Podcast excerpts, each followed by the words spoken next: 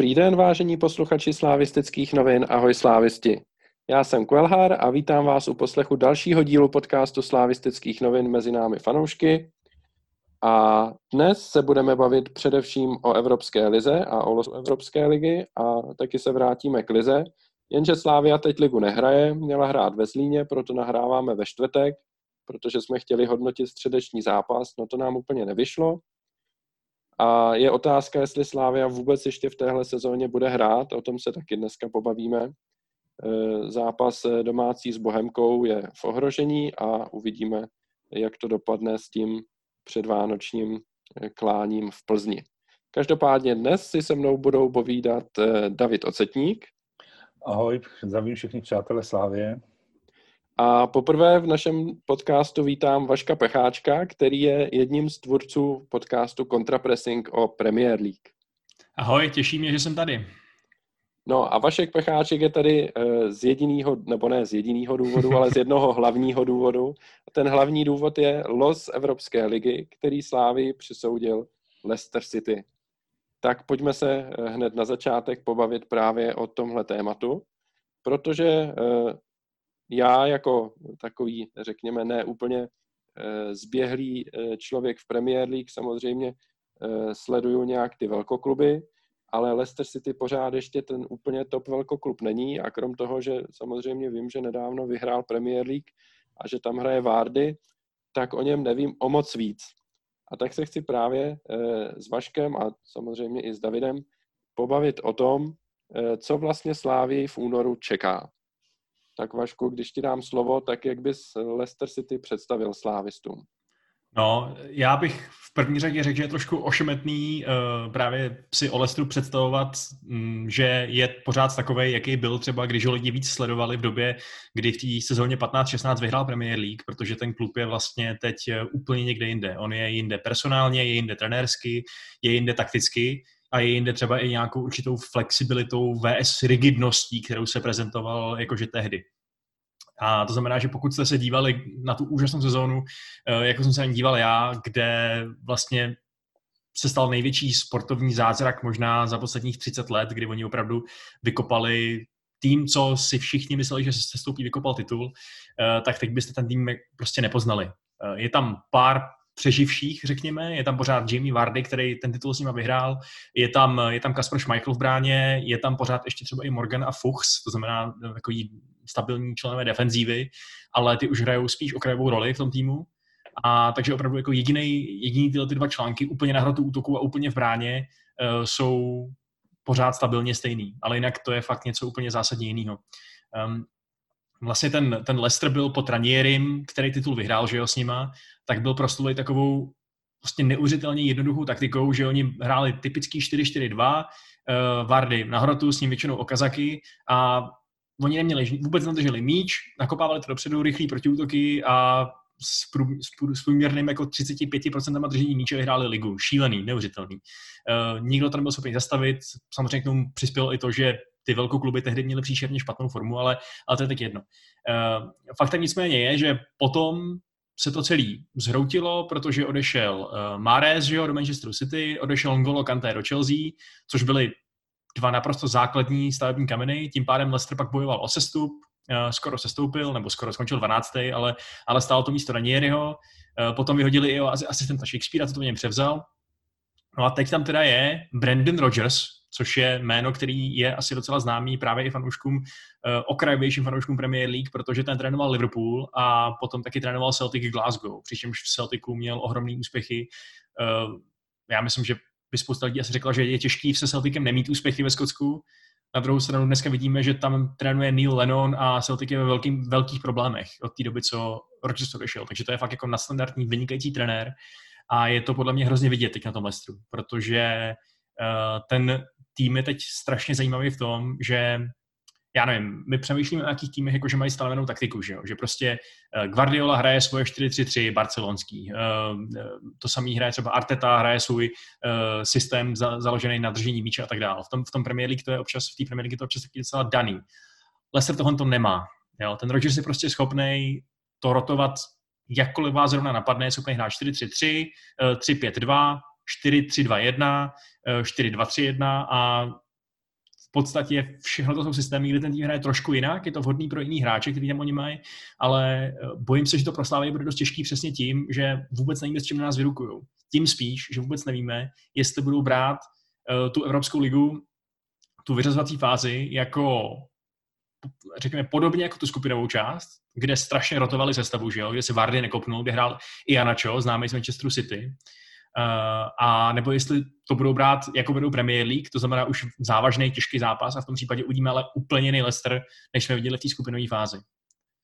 Takže tam bude asi dost zajímavý, co třeba vymyslí ten skautovací tým nebo prostě ty, ty analytici ve Slávii, co proti nám vůbec bude možný, uh, bude, bude hrát. No. Jasný, děkuju. Než tu diskusi rozvineme dál, tak dáme slovo taky Davidovi. Eh, Davide, když se řekne Leicester, nebo vůbec, když se podíváš na ten los, kde Slávia mohla dostat eh, z Premier League taky jiný kalibry trošku a byly tam i jiný velkokluby, tak seš s tím losem nakonec spokojený, anebo se na to díváš tak, že je to jakoby těžký soupeř a přitom třeba oproti Arsenálu nebo Tottenhamu, který jsou tady vnímaný pořád jakoby jako větší kluby, tak je to těžký a neatraktivní soupeř. No, uh, taky nejsem úplně jako každotýdenní uh, sledovač Premier League, uh, takže, takže musím říct, že pro mě Leicester nejprv samozřejmě, když jsme ho vylosovali, tak jsem si říkal sakra, jo, tak to bude hodně těžký. Takže jsem musel jako se víc ale ponořit do toho, jak hrajou, s kým hrajou a jaký mají výsledky, protože jsem akorát viděl nějaký umístění, umístění v Premier League, teďka jsou čtvrtý, že jo, tak jsem si říkal, no sakra, ale je pravda, že na druhou stranu si říkám, to mě asi potom Vašek může, může říct, eh, jak ta Premier League letos zatím je, protože Liverpool se dostal na první místo až teďka, že jo? Eh, Manchester City, Manchester United jsou někde, někde, někde uprostřed tabulky skoro, že jo? Nebo, nebo tak, tak jestli jako ta Premier League je jako aktuálně vypovídající tomu, jaká by měla být, protože mě tam v té špičce nepřipadají, říkám, jako jsem jako trošku eh, účastný divák toho Premier League, eh, tak jestli ty týmy nahoře jsou opravdu ty, co tam mají být a nemělo by to být trošičku jinak a ten Leicester možná díky tomu je, je výš, než by měl být.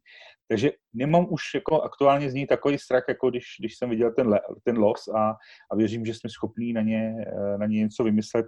Nicméně samozřejmě pro mě ty šance, šance na postup přes Leicester jsou Eh, jsou jako řeknu 30-40% z, z, jako z aktuálního pohledu. Eh, koukal jsem na, na jejich jako poslední zápasy, eh, měli tam měli tam super, super sérii, kde, kdy vyhráli šest zápasů v řadě, že jo, tři, tři v Evropské lize, tři, tři v Premier League. Potom ale z osmi zápasů tam mají tam mají, jestli se nepletu, asi pět proher nebo, nebo něco takového, nebo čtyři, uh, tak taky trošičku jako škobrtaj. Uh, nedokážu, ale úplně jako s jistotou to nějak odhadnout. Uh, říkám si, jsem přesvědčený, že fotbal za to bude stát, jako to rozhodně, ale, ale jestli je jako slabý, těžký, no. Při, zatím je to prostě připadne, že, že jsou trošičku výš, než by měli, než by měli mít s ohledem na, na ty Manchestery. Arsenal, ať si o něm myslíme cokoliv, tak prostě asi taky není, není to jeho, to jeho místo, místo na, na chvostu té tabulky úplně asi to, co by měl mít. No. No, špička Premier League je tenhle, tuhle sezónu zatím teda hodně široká. Patří hmm. tam i West Ham, ku podivu. Ano, ano. Tak, takže Vašku, eh, jaký máš ty komentář k té situaci? Je to, je to podivná Premier League rozhodně a ty, uh, ty pozice tam jsou velmi nečekaný u některých týmů, ale Leicester není jeden z těch týmů, si myslím. Uh, Leicester si myslím, že určitě se očekávalo, že bude hrát o minimálně o tu top 6, což prokazuje, protože minulou sezónu vlastně to vypadalo vypadalo to jako absolutní jistota s těma výkonama, co oni měli, že se dostanou do ligy mistrů bezpečně. A nakonec až vlastně příšerný, příšerný kolaps formy ke konci sezóny je, to připravil a poslední den sezóny přišli o to čtvrtý místo, který by je posunul do ligy mistrů. To znamená, že oni jsou fakt teď tým, který se může úplně směle měřit eh, s kýmkoliv, dejme tomu kromě Liverpoolu nebo Manchester City.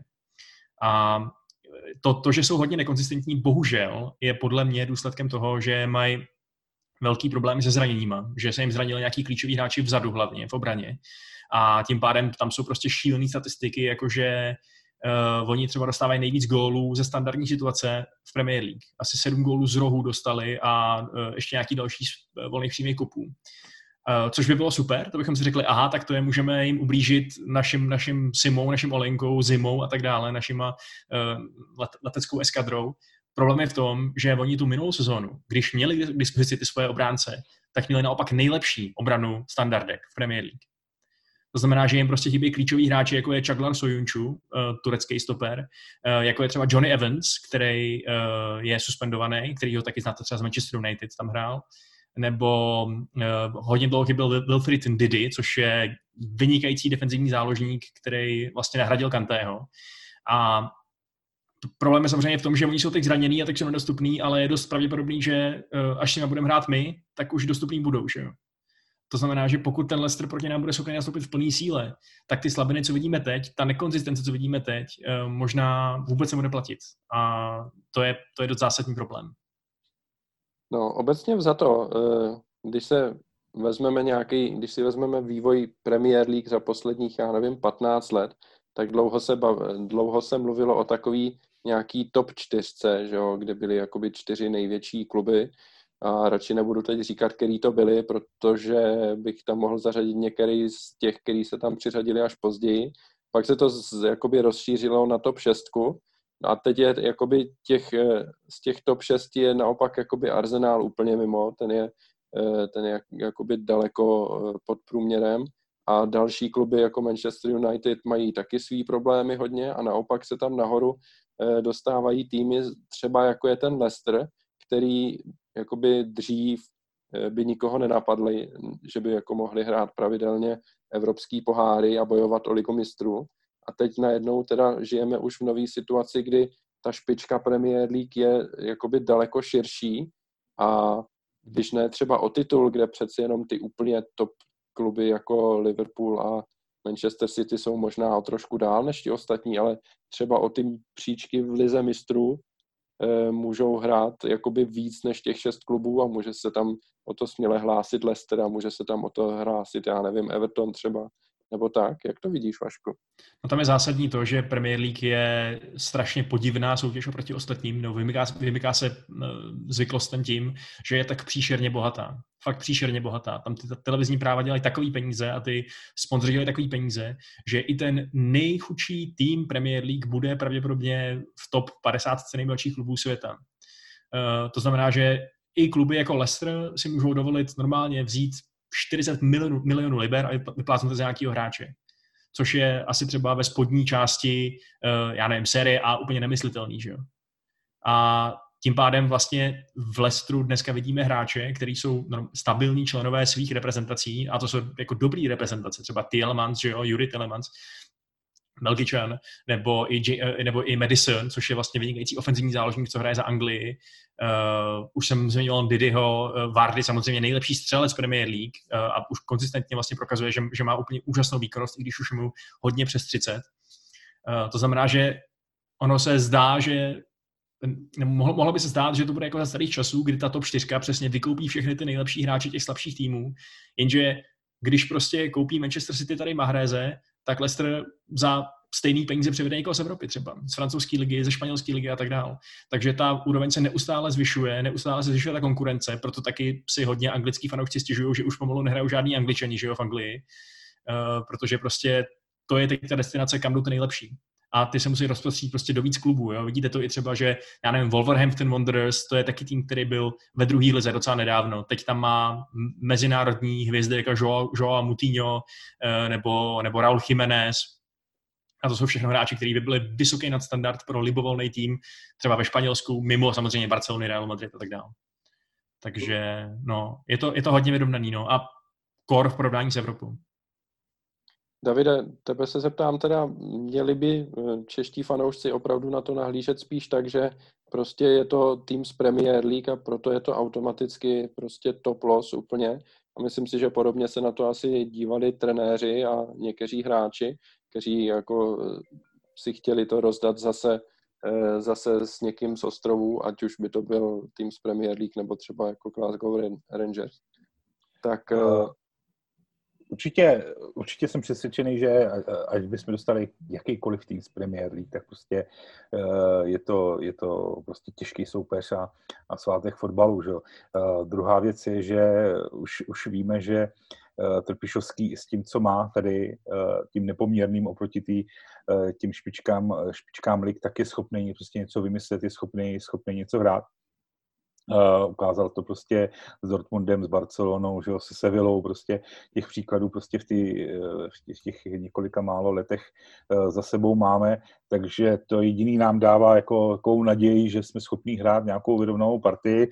A myslím si, že většina fanoušků i takhle bude přemýšlet, protože uh, trenér Tripišovský už několikrát prostě překvapil svým, svým prostě nadáním a souhrou, že, že asi standardně jiný tým eh, v Lize aktuálně, a nechci se jako nikoho dotknout, by asi řekl, ty, hele, to bude náš šup, ale pro nás je prostě ta naděje toho, že, že, že trenér Trpišovský s tím svým týmem uh, realizačním prostě něco vymyslejí a prostě něco udělají a ty hráči na to, na to dostatečně připraví. Takže ano, podle mě skvělý, skvělý tým, ať, ať by to byl kdokoliv z Anglie uh, a to, že většina těch fanoušků na to pohlíží nějakou optikou řeknu, eh, historicky danou a eh, neodpovídající skutečnosti, takže všichni asi prostě ví, že Leicester vyhrál titul nedávno.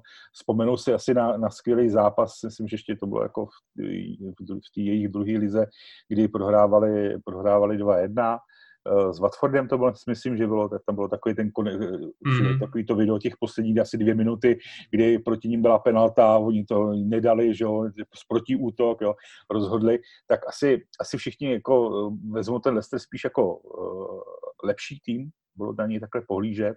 Jo, jako do dneška má Arsenal prostě obrovský jméno, i když víme, že prostě ty jeho úspěchy jsou v mnoha posledních letech jako menší, takže uh, očekávám trošičku, trošičku podcenění některých fanoušků uh, ten Leicester, ale výsledek je stejně takový, že, že všichni věříme a doufáme, že ten, že ten Trpišovský s tím svým týmem prostě něco, něco, něco vymyslí. Já bych třeba teda daleko radši si vylosoval Arsenal než, než Leicester, no. to, to bez pochyby. Arsenal hmm. teď fakt nehraje vůbec dobře a uh, věřil bych si, že že je třeba i porazíme. U Leicesteru si nejsem úplně jistý, přijde mi, že třeba výkonnostně můžou být na tom podobně jako ten Leverkusen, u kterým jsme viděli, že se s nimi jako dá hrát, ale když ten zápas není stoprocentní, tak to taky může být výprask. No. Hmm. Já ještě eh, jenom se vrátím k tomu trenérovi Rodgersovi. Trošičku víc než tu Premier League sedu Celtics z nějakých jako důvodů přátelských mezi mezi Celtic Grace Society a odborem přátel a sláví a tak. Eh, takže jako je trošičku jí sleduju a pro fanoušky Celticu vlastně Rogers byl taková modla, všichni prostě eh, ten úspěch tam měl obrovský, takže ve svým podstatě já ho trošičku přirovnávám k současné době ve Slávě Trpišovský, kdy prostě eh, ho všichni milujou, prostě všichni vědějí, že, že ty úspěchy stojí za ním. A když odcházel právě, tak dost, dost sice mu to přáli samozřejmě, ale byli z toho dost zklamaný. No, a jde vidět, že Celtic, když je druhý, eh, druhý v té skotské lize, tak je ale 10 eh, bodů prostě za uhlavním nepřítelem Rangers a, a to samozřejmě nikdy, nikdy ty fanoušci Celticu nebudou, nebudou s tím spokojení. Takže Rodgers určitě, určitě kvalitní, kvalitní trenér, ač když hrál vlastně Celtic proti Slávii, tak to úplně si nemyslím, že bylo, že bylo až tak vidět. No. Eh, já bych tady krátce připomenul, co vlastně má Leicester za sebou v Evropské lize. Leicester hrál základní skupinu eh, s portugalskou Bragou, ukrajinským týmem Zoria Luhansk a AEK Ateny. A v domácích zápasech eh, to byly tři jasné výhry pro Leicester 3-0, 4-0 2-0 bez inkasovaného gólu. A venku naopak to bylo maličko trápení, je tam výhra 2-1 v Aténách proti AEK, remíza v Braze 3-3 v takovém divočejším zápase trošku. A porážka na Ukrajině 0-1. A když jsem se koukal na statistiky, tak, eh, jak už tady Vašek řekl, tak eh, Vardy ho tam moc nenajdete na čele, má tam nějaký bod, nevím jestli gol nebo asistenci, ale nejproduktivnějším hráčem Lestru v eh, základní skupině Evropské ligy byl Iheanacho, doufám, že to čtu správně, úplně nevím, nevím, jak to jméno číst, ale každopádně je to 3 plus 3, 3 góly a 3 asistence. takže je na tom dokonce líp než Abdelah Sima. A pak tam je dal tří golový Barnes a 2 plus 3 si tam připsal Madison. Tak když eh, na to takhle koukneme, Vašku, tak eh, jak ty jsi už tady naznačil, že vlastně eh, to hodně točili v té základní skupině a možná vzhledem k těm soupeřům, kdy kromě Bragy asi nebyli ti soupeři úplně jakoby špičková, špičková kvalita a mohli být asi sebevědomí právem, že i jakoby s rotací v sestavě ty týmy porazejí, tak Jaký je tvůj komentář k tomu? No, řeknu, že ani Janacho, ani Cengiz Under, ani Harvey Barnes nejsou úplně stabilní členové základní sestavy. Nejblíž k tomu má asi ten Barnes právě. Tam hodně záleží, jak oni zrovna hrajou, protože ten Under a ten Barnes jsou takový nejčistší křídla jejich. Jenže to znamená, že jako takový ty hráči, kteří jsou rychlí, hbitý, eh, který jsou schopní právě hrát do protiútoku, který jsou schopni někoho udělat a centrovat nebo zakončovat z vápna zatímco v Premier League Leicester častěji hraje, nebo často hraje eh, spíš třeba systém 3-5-2, kdy vlastně tu šířku eh, za obstarávají krajní obránci, jak to je dneska docela módní, James Justin například. A eh, na, tom, na těch teoreticky křídelných postech jsou hráči, kteří jsou spíš ofenzivní záložníci, to znamená Dennis Pratt nebo právě James Madison.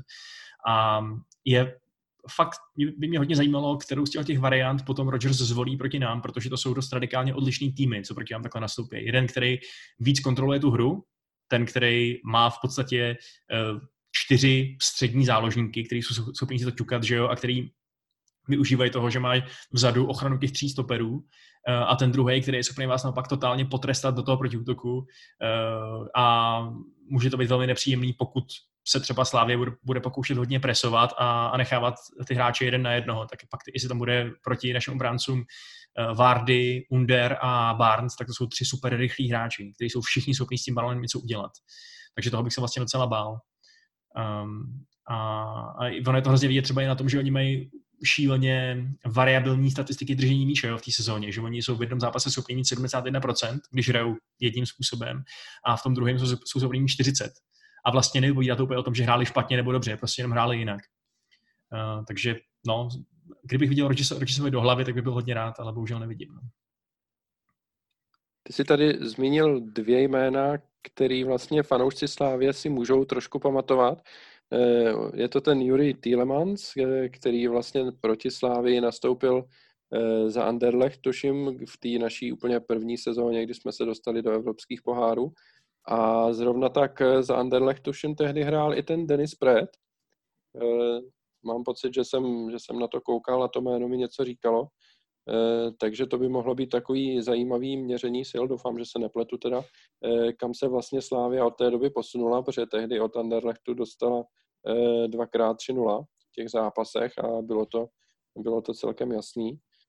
Tak, tak uvidíme. No. Slávia samozřejmě víme, že, že je teď už jinde, tak jsem na to zvědavý. No. Musím říct, že jsem, na to, že jsem na to měření sil hodně zvědavý a asi důležitý bude taky, uh, v jaký uh, sestavě a v jaký formě vlastně bude moct nastoupit Slávia, hmm. což jsme teď viděli proti tomu Leverkusenu, že když chybí opory, tak velmi dobrý soupeř to dokáže potrestat. Takže bych se tak jakoby plynule dostal k tomu zápasu s Leverkusenem, který s tím vlastně souvisí trošku, s tímhle tématem. A v Leverkusenu Slávia prohrála 4-0 a nastoupila tam bez eh, Ondřeje Kudely, nastoupila tam bez Tomáše Holeše a po asi 15 minutách nebo 20 minutách přišla taky o eh, Petra Ševčíka. A viděli jste to, Davide, Eh, viděl si to jako zásadní absence pro ten zápas, že kdyby jsme hráli v plné síle a kdyby tihle hráči mohli nastoupit, takže by to třeba mohlo vypadat trošku jinak? Hele, eh, já si myslím, že eh, by to o moc jinak nevypadalo, protože mám takový pocit, že ten tým už prostě se nějak jako spokojil s tím, že, že postupuje a nebylo to jako o jednom nebo dvou hráčích a prostě celý ten tým jako kompletně byl takový trošku vyšťavený. A ty naše běhavý hra. Na, najednou prostě jsme nenaběhali to, co jsme měli, nebo to, na, na čem máme my uh, založený ten, ten, ten fotbal. A připadlo mně, že prostě celý ten tým byl, byl hodně, hodně takový prostě spokojil se s tím, co má, nějak to chtěl jako odehrát. Jo. Ne, že by se na to vykašlali, to určitě ne, ale takže si nemyslím, že, že to bylo jenom o těch uh, dvou, třech, dvou, třech hráčích. Uh, nejzásadnější určitě by to bylo lepší, jo, to, to jako, že v každém případě, ale uh, myslím si, že největší, největší asi uh, ztráta pro nás byl, že nehrál Kudela, protože uh, Bořil, Bořil na tom jeho místě prostě neodehrál to, to, co jsme zvyklí od toho Kudely a mě bylo hrozně bořila líto, jo, protože vlastně šel, šel do zápasu, takovýhleho zápasu na pozici, která mu prostě fakt nemůže, nemůže sedět, ať se, snažil, ať se snažil, co mohl. A jako za mě má jako obrovský respekt, že to prostě, že tam prostě byl a šel do toho a, a, a to prostě kapitán, no.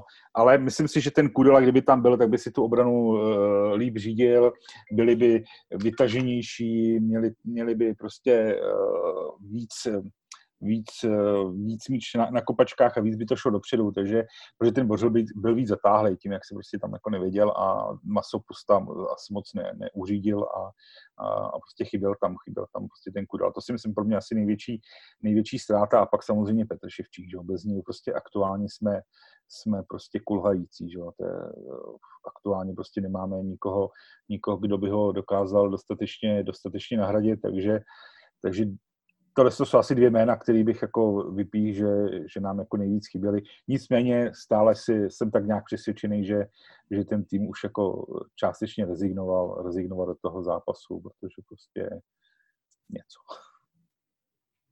Vašku, ty jsi už to tady taky naznačil trošku, že eh, Leicester by mohl být eh, na stejný úrovni jako Leverkusen, klidně. Eh, kdybys to zkusil trošku rozvíjet, Leverkusen teď aktuálně prostě absolutní špička eh, Bundesligy, Leicester, řekněme, širší špička Premier League, takže myslíš si, že to opravdu tak nějak kvalitativně sedí?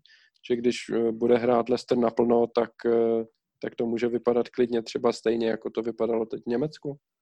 Myslím, že jo. No. Myslím, že to je především v tom, jak, jakým se ty zápasy hrajou tempu. Že vlastně to tempo, který stanovil Leverkusen, mi docela připomínalo to, který se hraje v Premier League, který nastavují ty dobrý týmy v Premier League, protože i tam samozřejmě existují zápasy, kdy je to nakopávaná a kdy ten fotbal je úplně na prd, ale, ale to třeba zrovna tak Leicester úplně nehraje. A mě právě ani tak neděsilo to, že bych tam viděl nějaký zásadní vykašlání se na něco, nebo, nebo nedostatek energie, nebo, nebo snahy, ale spíš prostě takový ty triviální chyby, který si člověk prostě nemůže dovolit, když má tak málo místa a tak málo času.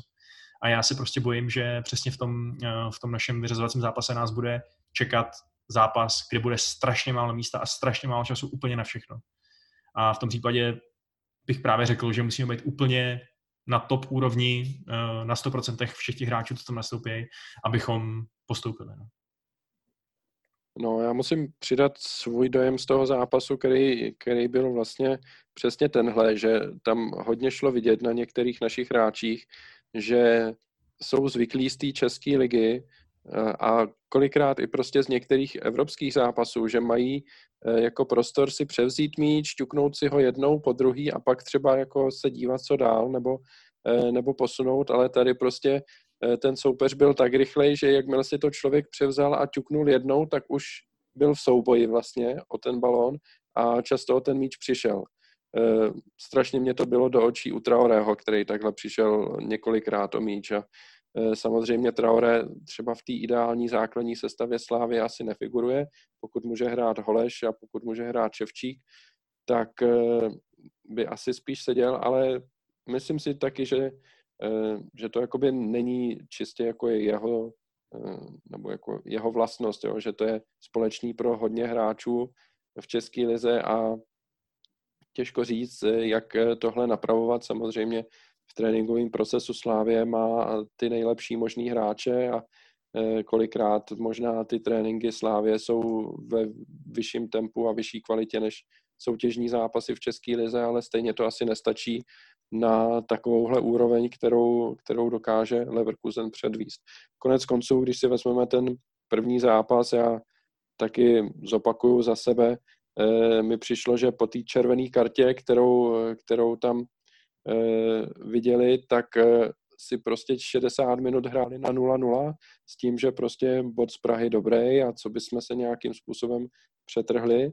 A jakmile inkasovali, tak těch posledních 10 minut to byl docela kolotoč i v deseti vlastně proti jedenácti slávistům. A byť beru, že Slávia v tu dobu nebyla sebevědomým na takový úrovni, aby, že třeba by to vypadalo jinak o tři týdny později, kdy měla za sebou nějaký ty výhry, tak e, stejně prostě to bylo do očí bíjící, že, že jsou oni schopní prostě i v deseti nás zatlačit, navíc jakoby u nás doma. A pak je otázka, jestli ten Leicester třeba eh, k tomu opravdu přistoupí jako k tomu nejdůležitějšímu zápasu toho daného období a přijede prostě si do Prahy pro postup a vyhrát třeba tak, aby už se doma nemuseli tolik snažit. No já jsem, nebo... já jsem koukal, promiň, promiň, já jsem no. koukal na, na nějaký diskuze fanouškovský fóra a takhle a tam teda je v podstatě univerzální schoda, že Leicester už postoupil, že prostě to nebude žádný problém, že jim ten los strašně přál a že nemůžou prohrát. Takže kdyby se tahle ten nálada přenesla i na uh, trenérský tým, což se asi nepřenese samozřejmě, protože to jsou profesionálové, tak, tak by to bylo dobrý, ale, ale asi ne. No tady je možná nevýhoda právě v tom Rodgersovi, který přeci jenom s tou sláví už má nějakou zkušenost toho přáteláku, a byť si myslím, že i ten, tehdy ten přátelák vlastně byl takový, my jsme ho tuším vyhráli, Davide, nebo to bylo 1-0, myslím, jsme vyhráli. Jo, jo, jo.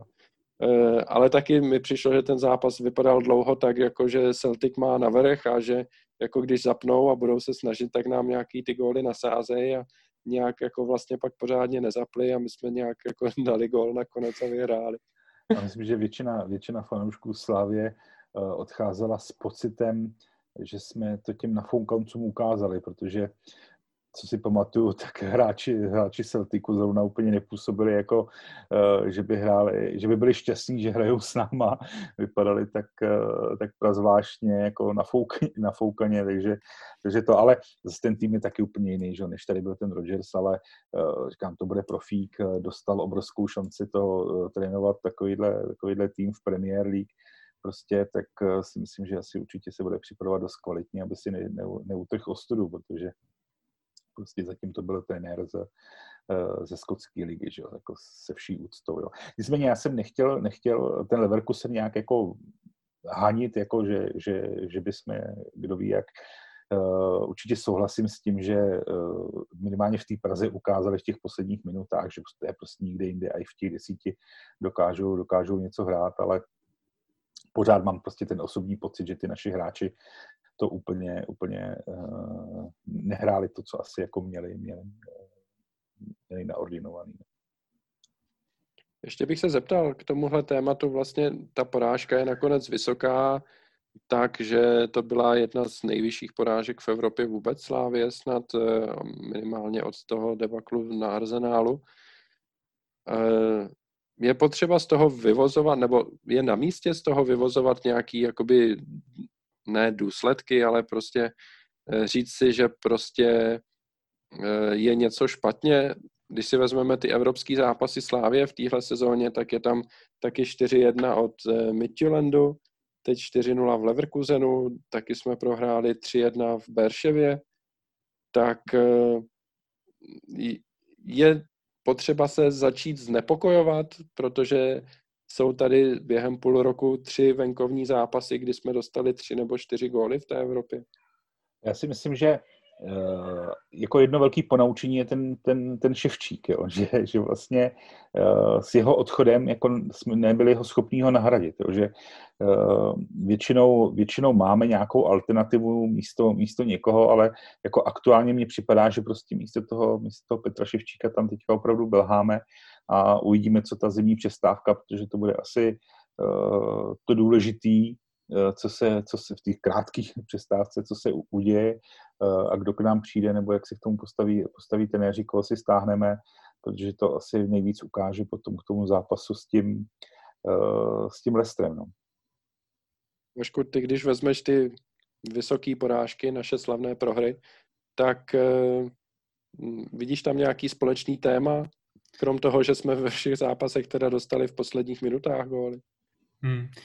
Jako já bych rozhodně nemačkal žádný velký červený tlačítko označený panika a, a říkal si, že najednou to Slávě dělá blbě. Tohle jsou prostě zápasy na této úrovni, jak jsem říkal, jakmile ten zápas nevíde, a on vít nemusí, jakmile je soupeř na 120% nebo na 100% a ty jsi na 60%, uh, eh, tak se prostě pak fakt může stát, že oni jsou před tou bránou tak smrtící, že ti tam ty goly nasázejí.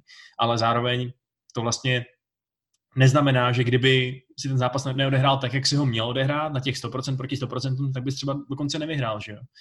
Uh, ono, jakmile tam spadne prostě ten třetí gol a, a i asi ten druhý, tak už pak se ty hráze často protrhnou a je to daleko snadší ty další góly dostat, když ten soupeř je hladový a, a ty góly dávat chce.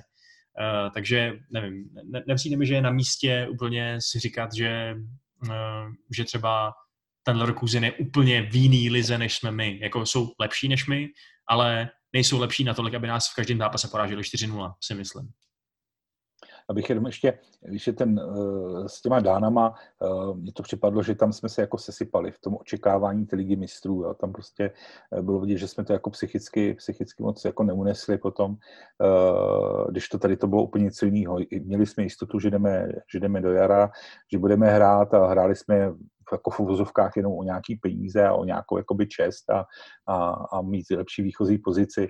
Takže úplně bych jako z, z toho velkého gólového přídělu eh, nedělal si nějak těžkou hlavu a hlavně každý ten zápas pro mě byl úplně, úplně jiný.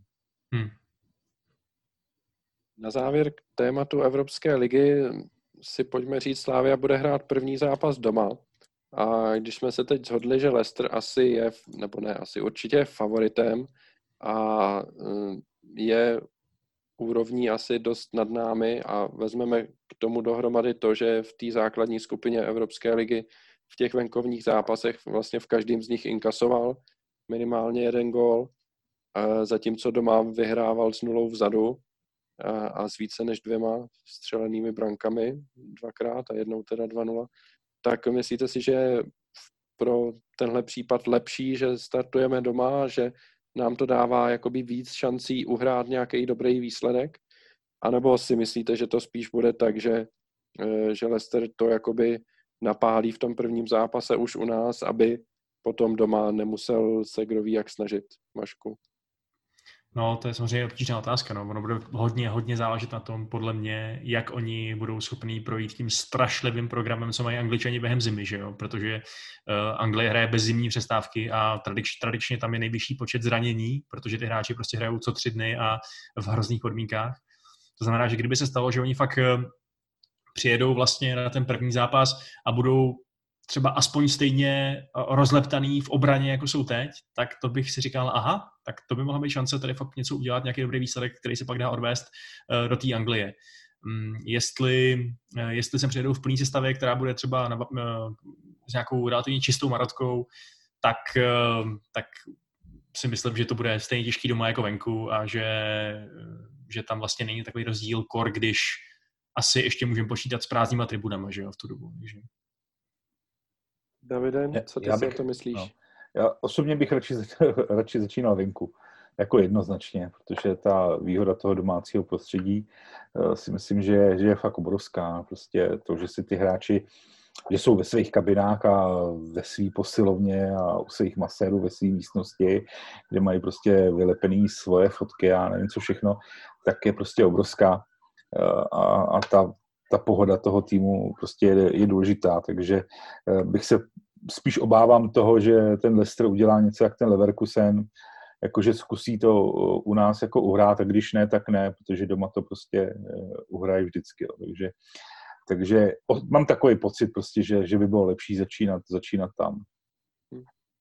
Já musím říct, že to vidím naopak, že možná jsem v tomhle případě rád, že začínáme doma, protože vidím šanci na domácí půdě uhrát dobrý výsledek, aby ta odveta opravdu o něčem byla. A trošku bych se bál, kdyby jsme začínali venku právě, že tam dostaneme třeba 2-0 nebo 3-0 a doma už to bude taková formalita a všichni budou vědět, že eh, jako na postup to prostě nebude. A asi, asi bych dal přednost tomu si doma uhrát eh, třeba remízu nebo klidně i vyhrát o gol a zkusit jet uhrát prostě do Anglie a uvidí se, jo, třeba tam dostaneme dva góly během deseti minut a bude taky hotovo, ale aspoň tam jedeš s tou šancí, že prostě eh, tomu, já fakt věřím tomu, když, jsem, když se na to tak koukám, že jsme prostě schopní doma eh, uhrát hratelný výsledek do odvety, prostě nedostat doma, já nevím, 2-0, jo, třeba, nebo něco takového. A, a ani třeba, ani třeba 1-0, jak jsme dostali od Chelsea, jo, kdy vlastně taky bylo v zásadě hotovo po tom jednom zápase doma. Tak si myslím, že, že bychom mohli uhrát nějaký lepší výsledek než, než pro hru 0-1. Hmm, já tě podpořím, no, protože tam je ještě taková trochu specifická věc u toho Lestru, že uh, oni vypadají z posledních sezóny, že jsou docela mentálně nestabilní, jsou křehký. Oni prostě přesně nebyli schopní udržet svoji pozici favoritů na tu ligu mistrů minulou sezónu, zhroutili se mentálně, zjevně, psychicky a nedotáhli to. To samý teď jsou nekonzistentní, prohrávají zápasy, které by prohrát asi neměli. Uh, to znamená, že si umím představit variantu, kdy my jim přesně dáme vyhrajeme o gol o dva tady v Praze a oni nejsou ten tým, podle mě, co by se přesně jako říkal, OK, tak teď je smázneme jak mouchu, ale budou si říkat, aha, sakra, tak teď jsme v problémech. Aspoň, aspoň tak to, to, to nasvědčuje tomu, co, jak fungovali v minulosti, blízký. Tak jo, já myslím, že Evropskou ligu jsme probrali dostatečně. Dáme si krátkou přestávku a pak se pobavíme ještě o domácí soutěži.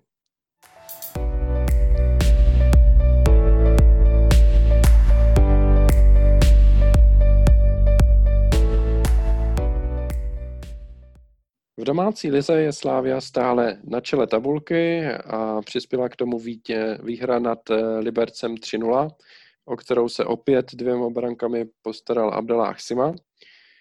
Druhý zápas ale Slávia měla hrát eh, ve Zlíně a včera a ten nehrála, protože eh, se v kádru Slávě a v týmu, který se kolem A týmu pohybuje, vypukl covid a Slávia je v karanténě nebo v nějaké izolaci a nad eh, budoucností nejbližší visí otazníky. Tak když začneme tím veselějším, a to je tím zápasem proti Liberci, tak eh, jaké jsou vaše dojmy ze zápasu a eh, berete to jako takový povinný vítězství nad soupeřem, kterýmu chyběli nějací hráči, protože tam hostovali ze Slávě, a nebo berete tohle jakoby jako vítězství nad těžkým soupeřem, který hrál Evropskou ligu a nestratil se tam, protože já vlastně si neumím rozhodnout mezi těma dvěma eh, variantama. Na jednu stranu mám velký respekt tomu, co Liberec v Evropské lize ukázal a na druhou stranu mi přijde, že naopak eh, kvůli té Evropské lize eh, Liberec dojíždí v domácí soutěži na to, že má unavený hráče a nemá tak široký kádr a proto postrácel hromadu bodů a není divu, že pak prohraje i na Slávy. Davide. Tak eh, ten zápas jako takový, eh, myslel jsem si, že to bude trošku těžší, nebo on nebyl jednoduchý. Sice jako uh, gólově to vypadá jako uh, jednostranná záležitost, ale myslím si, že Liberec se fakt snažil. Uh, důležitý, co uh, nám jako ukázal ten zápas, bylo takovýto pravidlo hostujíc, počtu hostujících hráčů, kterým se hodně, hodně tedy uh, mluvilo. A vlastně se ukázalo, že to je takový pravidlo trošičku uh, nahnutý jak kdy, protože asi naši hráči Liberci pomohli a jak říkal trenér Hoftych, tak vlastně se bavili o nějakém výprodeji Liberce, o nějaké škrcení nákladů před sezónou. Nakonec ty evropské lize vydělali peníze, že vlastně se jim to vyplatilo tím, že dostali hráči ze Slávě asi, asi za pár peněz. Myslím si, že jako to Liberec asi moc finančně ne. To nám to pomohlo, že jsme upíchli ty lidi.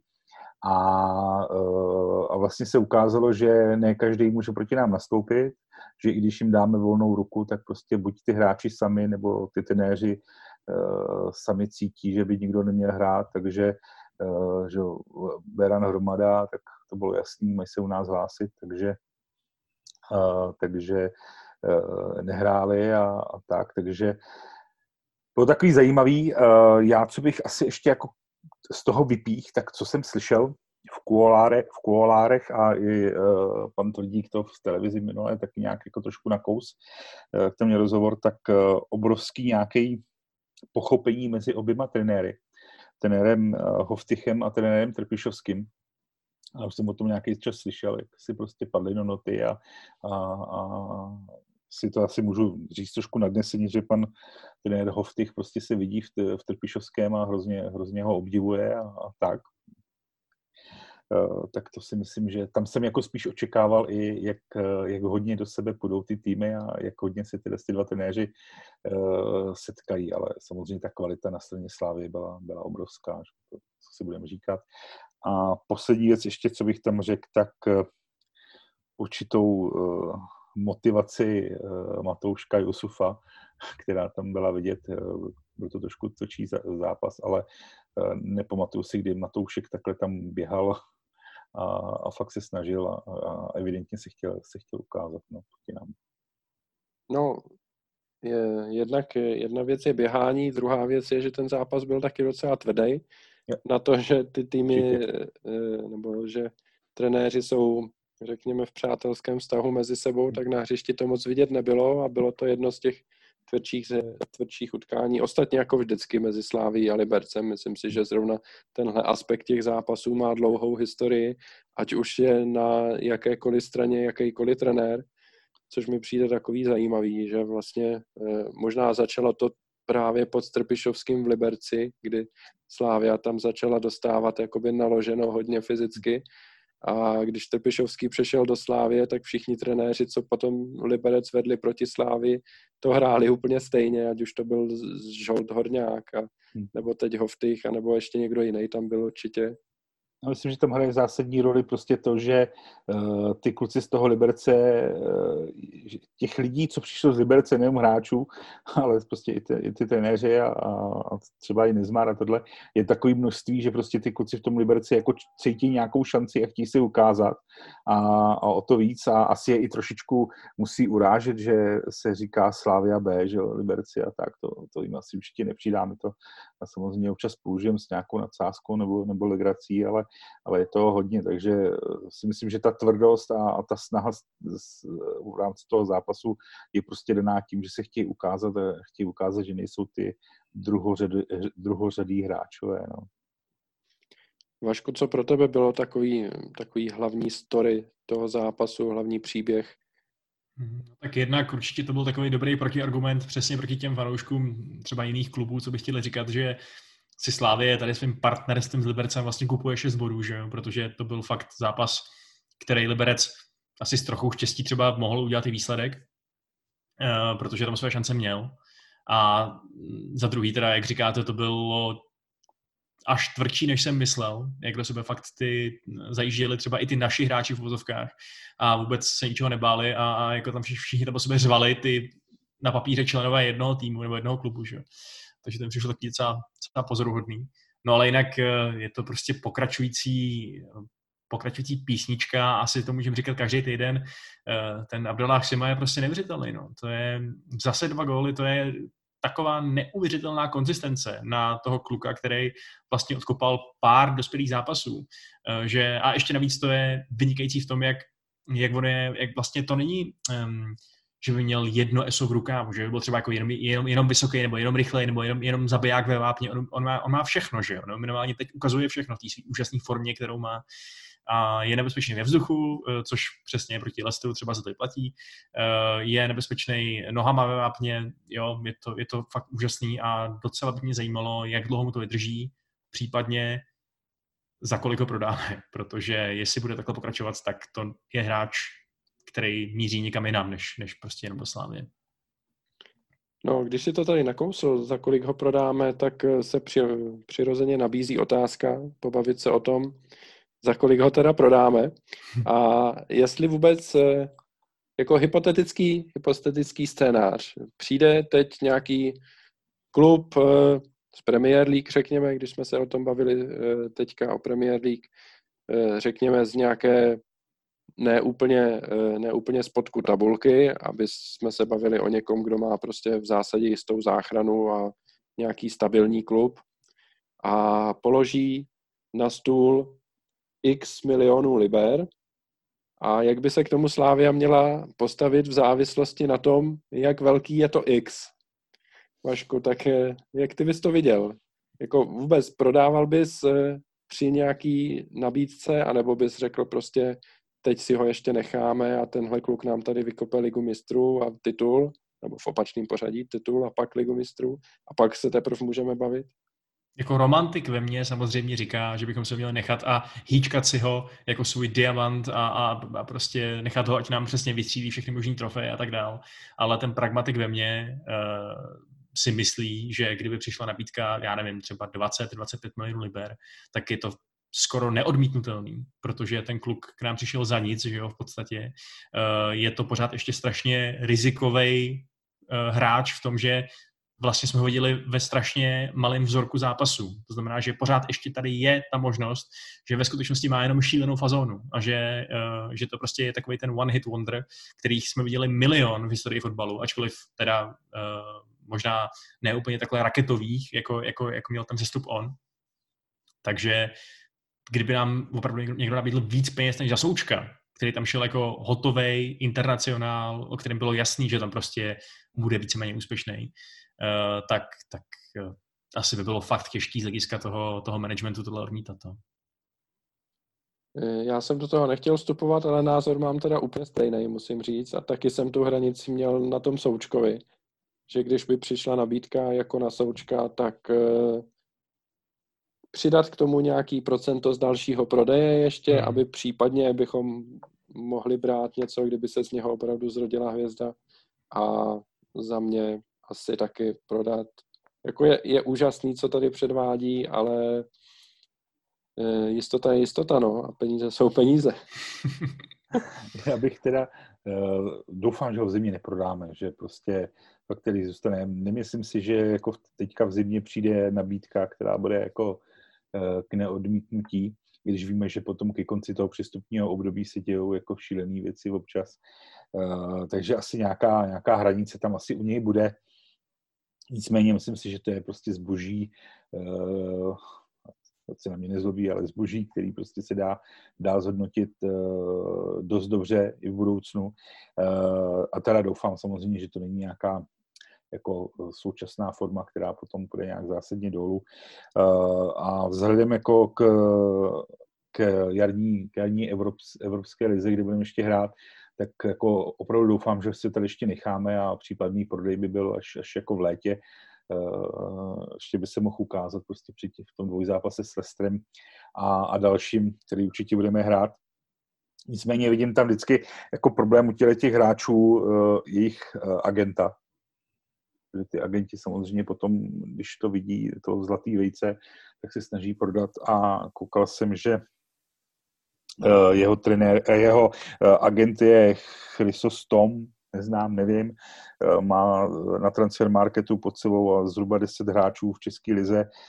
Nejdražší je Kamsomara za 700 tisíc eur, takže si myslím, že si má pro něj asi v tuhle opravdu chvíli nej, nejdražší hráč a ty tlaky toho agenta dokážou být opravdu obrovský, takže ano, eh, hranice součka, říkám ano, to, to určitě je jakoby prodejnost, eh, tam se asi shodneme, protože přeci jenom je to eh, mladý klub, může tam přijít zranění, může přijít prostě ta horší část formy, to se může stát, tak asi tam bych ho taky si moc nepřemýšlel, ale prostě prodal, ale ty následní procenta si myslím, že jsou úplně zásadní a doufám, že tyhle ty zásadní procenta děláme i u hráčů, jako je Souček, Coufal a, a podobně, protože to je asi ta cesta, kde, kde jako to spiněžit.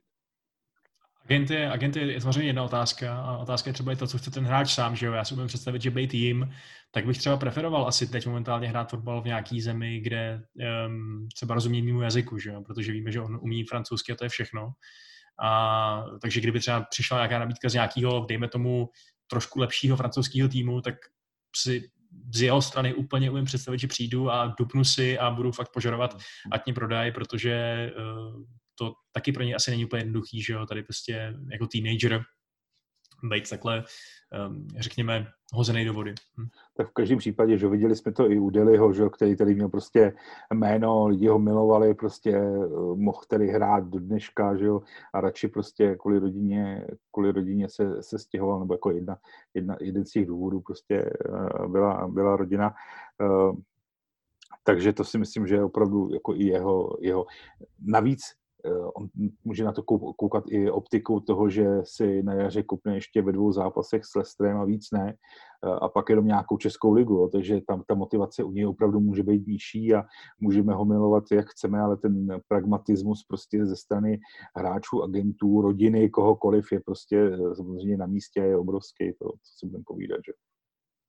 Na druhou stranu zase tři měsíce zpátky pro Simu mohl být jakoby vrchol podzimu derby se Spartou B v Bčku Slávě, že jo? A teď jsme se jako hmm. posunuli o pár týdnů dál a hmm. má za sebou derby A a má za sebou Evropskou ligu a, a tyhle věci. Takže zase jako hned v zimě se tvářit, že prostě už jsem jako tady ukázal všechno, co umím a jdu někde do Francie. Sídlem roste chuť.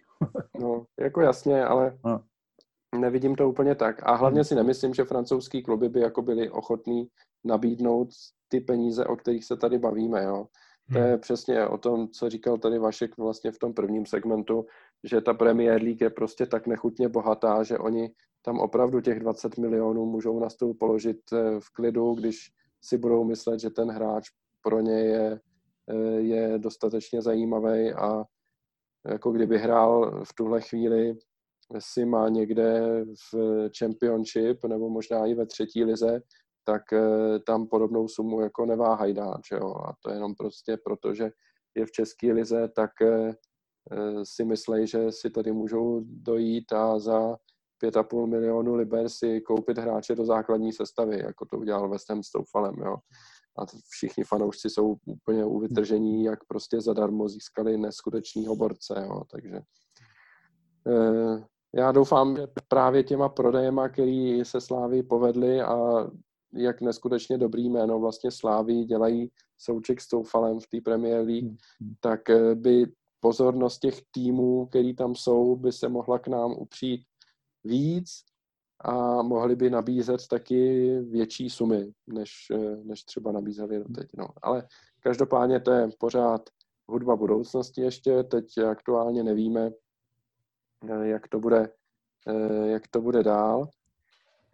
Když se vrátíme zpátky k ligovému dění od Simy, protože Simu řešíme prakticky každý podcast, tak eh, David tady zmínil toho Berana hromadu, kteří by se měli vlastně ze Slávě teda z Liberce vracet do Slávě, tak myslíte si, že si je tady necháme a že mají na to, aby se tady v kádru udrželi? Přeci jenom eh, zvlášť Beran si nevybudoval úplně stabilní místo v základní sestavě Liberce. Eh, je pravda, že tam trenér to hodně točil a Beran jako odehrál hodně minut, ale nebylo to tak, že by byl jako opora základní sestavy. Takže nechá si ho Slávia tady, Davide? No, já si myslím, že si ho nechá. Myslím si, že si nechá už konečně i hromadu, protože eh, určitě ta investice si je tady nechat. Uh, no takhle, nemyslím si, že uh, náklady na, na Berana a hromadu nese jenom Liberec, myslím si, že z větší části asi Slávě, takže si jako z finančního hlediska očekávám, že by to pro Slávy nebylo až tak zatěžující oproti současnému stavu. A myslím si, že se budou snažit opravdu udělat cokoliv, aby, aby přes ten Leicester postoupili a hráli dál. Plus samozřejmě Eh, tím, že se odložil teďka zápas se Zlínem, eh, možná se odloží zápas s Bohemkou, eh, tak to jsou prostě další dva zápasy minimálně, jako očekávám, které, které prostě se přesunou na jaro do, do té části takže ten formál tam bude opravdu obrovský a my bychom potřebovali ideálně tu ligu vyhrát, máme na to našlápnuto dobře, e, do toho prostě ten dvojzápas s Lestrem a ideálně s někým dalším. Takže já očekávám, že si je necháme a vůbec bych si nedělal hlavu z toho, že Beran není úplně ten nejstabilnější hráč základní sestavy Liberce, ale e, víme, že každý trenér, každý tým, prostě každá prostě, to je prostě individuální co dokážou z těch eh, hráčů eh, vyždímat a co ty hráči samotní jsou schopní hrát, protože prostě ty pokyny jsou, jsou rozdílný, takže vůbec bych se toho nebál, že, eh, že to není hvězda Liberce, ale může být hvězda tady.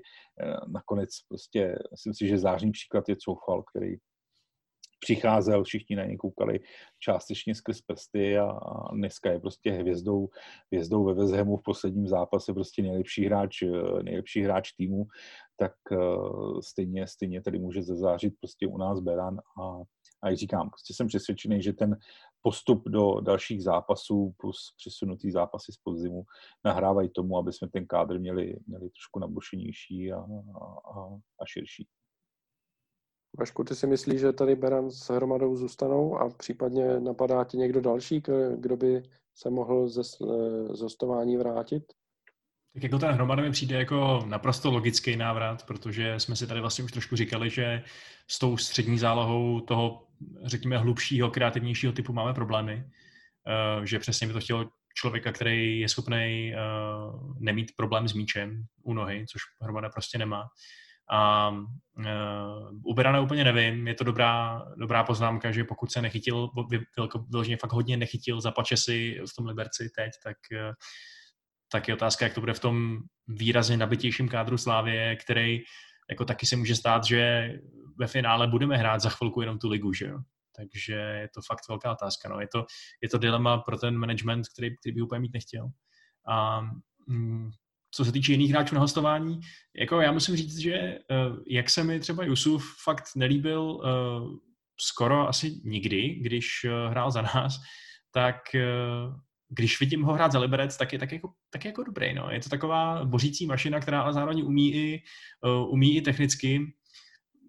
Připadá mi, že tam má lepší formu, než kdy měl u nás, ale asi, asi to úplně nestačí na to, abychom si tady rozšiřovali řady útočníků na jako čtyři, čtyři hroťáky, že jo. To je takový trošku, to je asi přehnaný. Já, myslím... asi, já jsem, oh, promiň. No dobrý, Davide, povídej. Uh, já myslím, že tam třeba ten Jusuf jako vždycky bude, bude narážet na nějaký ty limity v rámci Slávě a jde to vidět třeba i teďka u Musy, uh, o kterým prostě jsou všichni přesvědčení o tom, že je to prostě úplně skvělý, úžasný útočník, ale prostě bohužel u nás asi, asi nikdy není schopný Eh, není schopný eh, hrát to co, to, co on umí, protože prostě v tom našem stylu je to trošičku složitější. A stejně to měl asi ten Jusuf, který prostě v té Bohemce hrál hrál dobře, proto jsme ho i přiváděli a teďka se zase jako v tom Liberci ukazuje. A eh, pak je to taková ta komplikace, že toho musí, kterýho, který by se asi dal prodat za zásadní peníze, tak mě to asi nikdy nejsme schopni z něj dostat. A něco podobného bylo, bylo s hromadou, by se dalo říct, nebo trošku podobný, eh, protože trenéři ho vždycky chválili, vždycky říkali, že je to prostě úplně skvělý hráč eh, a mimo jiné u něj platilo to jako o Sýkorovi, eh, že prostě má na to, aby hrál Slávy, ale prostě o ten milimetr nebo dva je prostě vždycky někdo před ním. Jo? Že prostě vždycky je trošičku někde, někdo lepší a, a, a pak by tady seděl a nevytížili ho, tak ho radši poslali na hostování, což se Hromadovi stalo prostě několikrát, plus samozřejmě to jeho zranění, že jo, který to, takže Uh, takže si myslím, že uh, ten Jusuf to má stejný v tom, že u nás to zase tak to neodehraje, i když je kvalitní. Uh, Musa je pro mě jako ve stejném gardu a zase Sýkora hromada prostě to měli, měli vždycky takhle podobný. Jo. Takže trošku těžší no, pro tyhle ty hráče, protože ta kvalita v té slávy je a nějaký styl, který prostě uh, ten Trpišovský prostě uh, hraje a vyžaduje, tak prostě je tam trošičku tím zabíjí, bohužel. Ale je otázka teda, jestli když jsme byli nucený hrát teď s Bořilem na stoperu, jestli by třeba nebylo místo pro toho Tyžanyho, že jo, který hmm, hmm. působí docela solidně, minimálně v tom, že je to prostě ohromná hora svalů, která to tam poboří. No. Hmm, určitě. No, obecně si myslím, že na stopera vlastně máme Kůdelu, Zimu a Hovorku, který teď teda byl zraněný, ale vlastně jako čtvrtýho stopera aktuálně v kádru nemáme, nebo zapomínám na někoho, přijde mi, že jako máme tam hráče, kteří jsou schopni to zahrát, protože máme hromadu univerzálů, takže tam jako můžeme v případě nutnosti postavit Holeše a můžeme tam postavit Bořila, já nevím koho všeho. Takáč, no, když je zdravý. Takáč, hmm. no, tak ten teďka vypadá, že bude velmi nezdravý podle toho, jak, hmm. jak šel ze no. hřiště. No. E, takže je pravda, že e, na stopera vlastně se vyloženě nabízí buď toho Tyžanyho stáhnout, anebo přivízt nějakou posilu, no. To je, to je velmi dobrá poznámka. Eh, co se týče Jusufa, tak já si taky nemyslím, že ve Slávii má budoucnost. Na druhou stranu je za mě fajn, že se v té Evropské lize ukázal v Liberci a jako i kdyby prostě přišla nějaká nabídka na, já nevím, 1,5 milionu euro nebo něco takového z Polska nebo odkud, odkudkoliv, tak eh, Slávia ho může prodat a v zásadě na něm možná ne vydělat, ale rozhodně neprodělat. Takže vlastně by to bylo jakoby v pořádku úplně ten, ten jeho nákup nakonec. On se ukázal vlastně, že jako kvalitní hráč to je a docela i v tom Liberci teď hrál často a měl to zápasové vytížení, který vlastně ani v Bohemce, ani u nás nikdy moc neměl, nebo možná jeden rok v té Bohemce a pak to šlo do kopru. Takže myslím si, že by mohl být zajímavý pro, pro někoho. No, eh, pojďme to nějakým způsobem uzavřít, to naše povídání.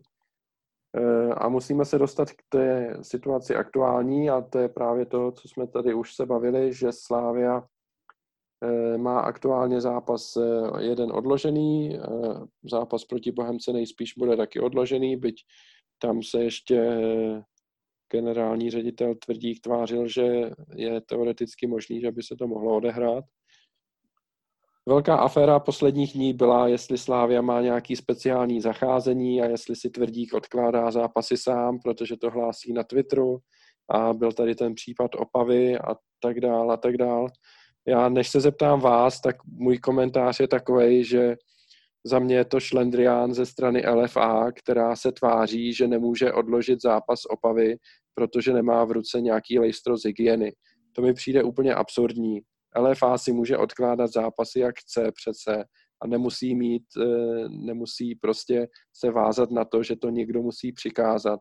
Nehledě na to, že když to někdo přikáže, byť 20 minut před startem zápasu, tak najednou není nikdo k zastižení a musí se to stejně hrát.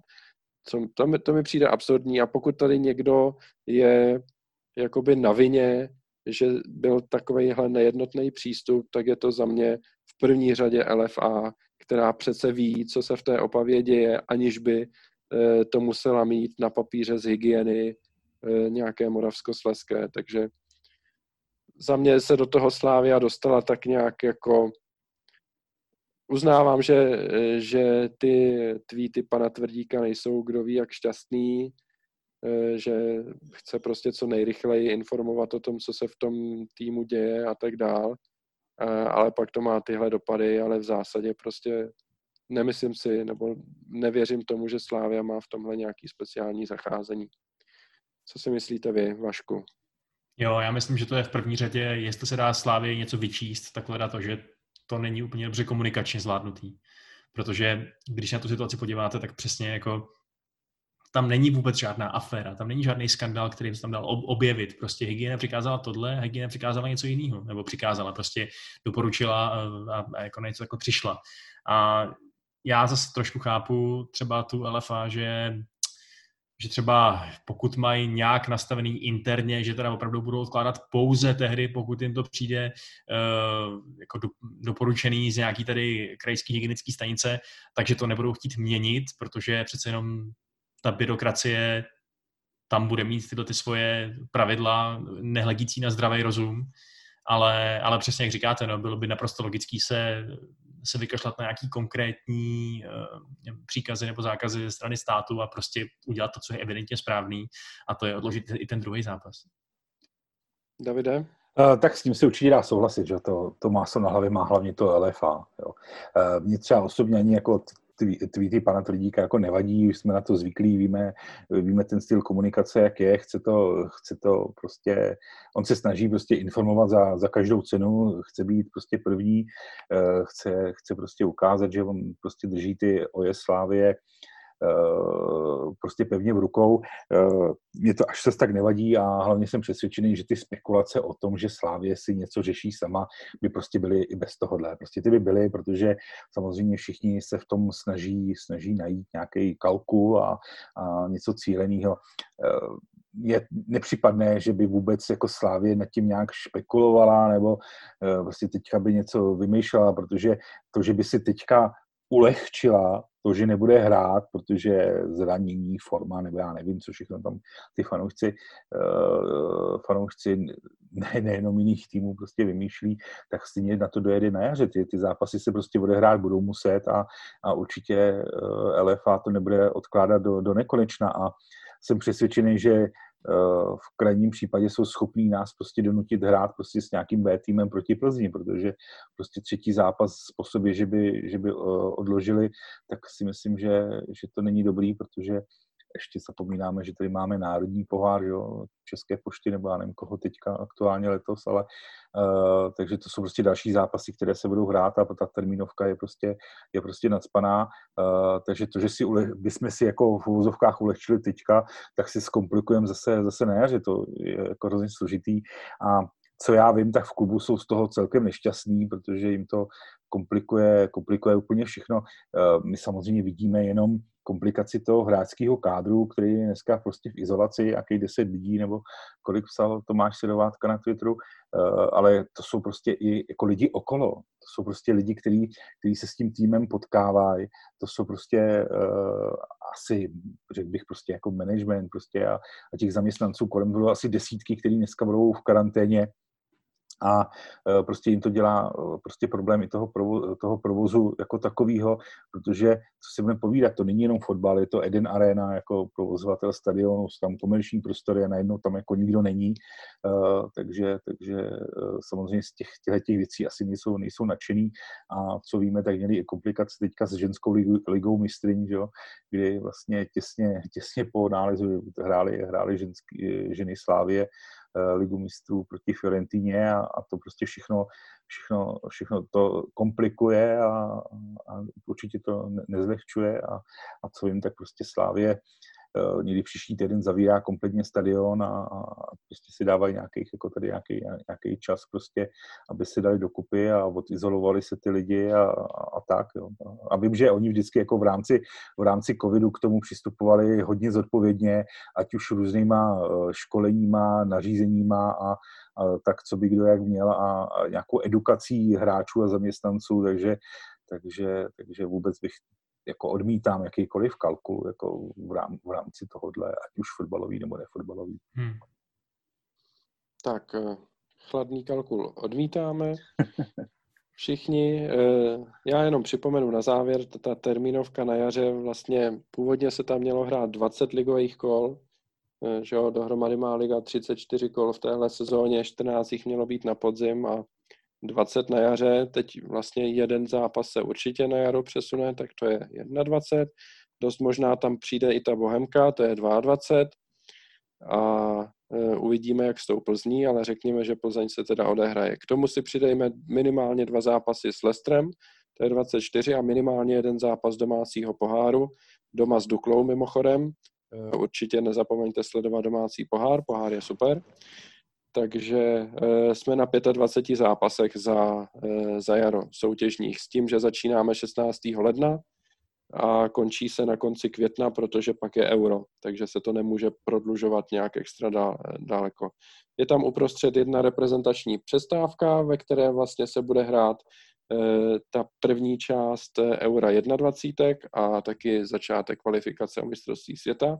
Takže to je pro drtivou většinu hráčů Slávě další tři zápasy vlastně v, tom, v těch dvou týdnech, kdy je ta reprepauza. Takže jsme na nějakých 28 soutěžních zápasech mezi půlkou lednem a koncem května, s tím, že pak jako je euro a nějací další slávisti si pojedou zahrát ještě euro. A s tím, že vlastně ta pauza vánoční, zimní je tři týdny ne, nebo čtyři maximálně. Hmm. Kolik je to? 23. končíme, takže tři spíš týdny. No, tři a půl možná. Takže ta příprava bude jakoby super krátká, já jsem vůbec zvědavý, vždycky vyhlížím plán přípravy. Tentokrát si myslím, že plán přípravy bude generálka týden předem možná, to bude celý. A jsem vůbec zvědavý, jak ty týmy jako budou kouzlit vlastně v tom, v tom zimním období, protože ty lednové zápasy můžou být jakoby hodně zajímavý. Jestli se tam budou dohrávat ty odložené zápasy, protože tam asi budou nějaký volný středy, si myslím, na začátku hned, takže Liga to tam bude chtít nasázet co nejdřív. tak to bude hodně zajímavý. No.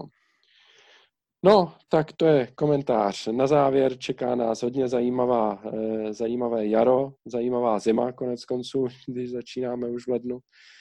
Eh, tak uvidíme. Eh, co se týče našeho podcastu, tak tím, že budoucnost je nejasná, tak ani nevím, jestli budeme natáčet letos ještě nějaký díl, protože nevím, jestli bychom měli co komentovat.